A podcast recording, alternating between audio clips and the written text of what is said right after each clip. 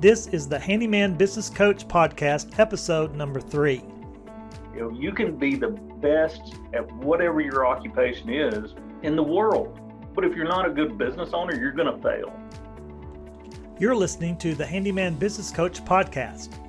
Even though we may not have the same story, I would guarantee there are specific areas in your handyman business you're struggling with all by yourself, like I did for years. And you don't know who to turn to for trusted, proven solutions. Now, for the good news you don't have to struggle alone anymore.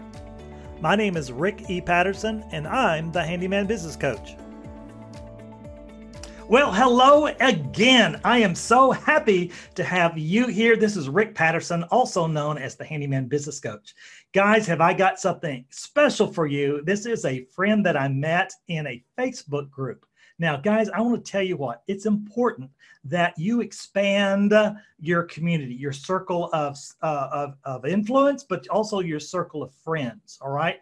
In this business, and you know this very well listening in, it's very, very difficult to, to conduct business in a, in a bubble. All right. There are times that you don't know who to turn to for trusted answers. And you know what? This is what this entire episode is about. And every episode is about. There are also other people out there, handyman business owners, that are struggling with some of maybe some of the same problems that you have faced or facing now, or even will face. And so everything's common. All right. So my guest today is Alan Stephenson. Alan, thank you so much for being here today. Let me tell you a little bit about Alan. He has multiple businesses. He started out as a financial advisor and then he just went into one thing to the next thing and to the next thing. I'm excited to dive in deep. So, welcome, Alan. How are you, sir? Doing very well. Thank you. I appreciate you having me on. You bet. You bet. So, tell us a little bit more about your background. So, you have a very strong financial advisor background. Did I understand that right? Right. I actually uh, have been in the financial services for longer than I really care to remember. I've actually been a financial advisor for 21 years. Before that, I was a, a loan officer at a bank and I managed a finance company. So, pretty strong financial background. Wow. And I've been self employed for almost 18 years. Okay. So, guys, when a man speaks or a woman speaks of how long they've been in a particular industry or a career field, they know something. They know what they're talking about. Um, well, I, have been a financial advisor, like I said, for a long time. And, um, you know, it's just amazing the journeys we go on. In 2016, I was diagnosed with a very aggressive form of cancer and kind of turned life upside down. Yeah. And it really made me focus on on other people a lot more and amazing when you see all the pieces of your life coming together and you just look up and say okay well i'm i'm where i'm supposed to be Yes. And I've been groomed for this moment. Just uh, in summer of 2018, uh, I was just, I think God just put an idea on my mind to start a professional handyman service. The the way that it came up is a pretty amazing story, actually, but uh, pretty long story. And a friend of mine that had gone through a really tough time, he was getting his life back together. God used my cancer to accomplish that. The last thing he needed was a job. I just had this idea and I called him and I said, Hey, I want to start a professional handyman service, something like our community's never seen. The idea is that eventually you'll never pick up a hammer unless you're teaching somebody something. And I want you overseeing multiple crews. I'll put the money behind it. I'll set up the infrastructure. I'll do the marketing. I'll do all the business stuff. You run the jobs, the crews, do the bidding. It's been a long, hard journey because he had never been in the construction industry as a occupation. I didn't know anything about the construction business. I just knew how to run a business. But I knew a lot of people. So, you know, we, we just started rolling forward. We started July of 2018. And not long after that, we had him a helper. And a few months later, my oldest son had joined the team. And he's just one of those people that can do anything That's and cool. uh, hard worker. And not long after that, we had him a helper. And I mean, it's just grown and grown. Now we've got my business partner, my oldest son, two full time helpers, and four subs that we use. And you're talking, gosh, less than two years. Right. Amazing. Amazing. Right. Right. Well, it's just important for people to remember, and it doesn't matter what your occupation is. It, doesn't matter if you're a financial advisor, a doctor, a lawyer, a carpenter, a painter, a handyman, whatever it is.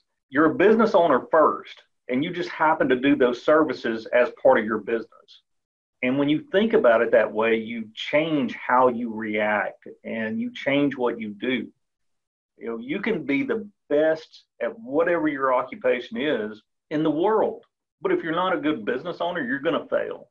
Well, listen, let's transition just real quickly because time is getting away from us. But I want to get to the crux of this. And we always ask the same questions because it's a very demanding issue and it's about character development as business owners. What's the one character trait that you possess that you attribute to your success? And then tell me why.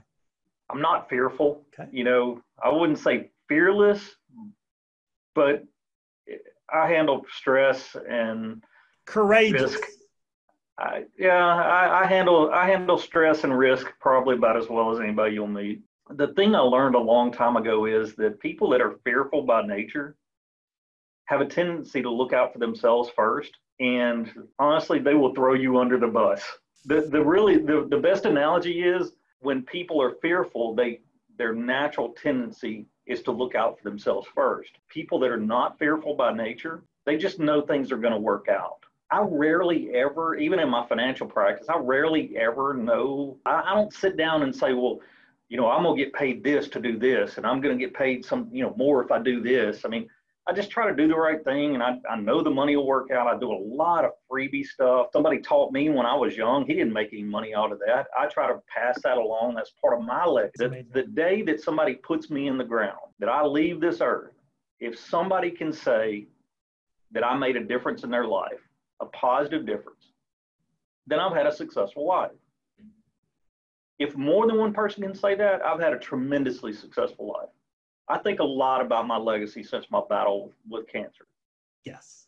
Sobering event. You know, with me, it was more about realizing that I had never truly thanked God for how blessed I am. Right.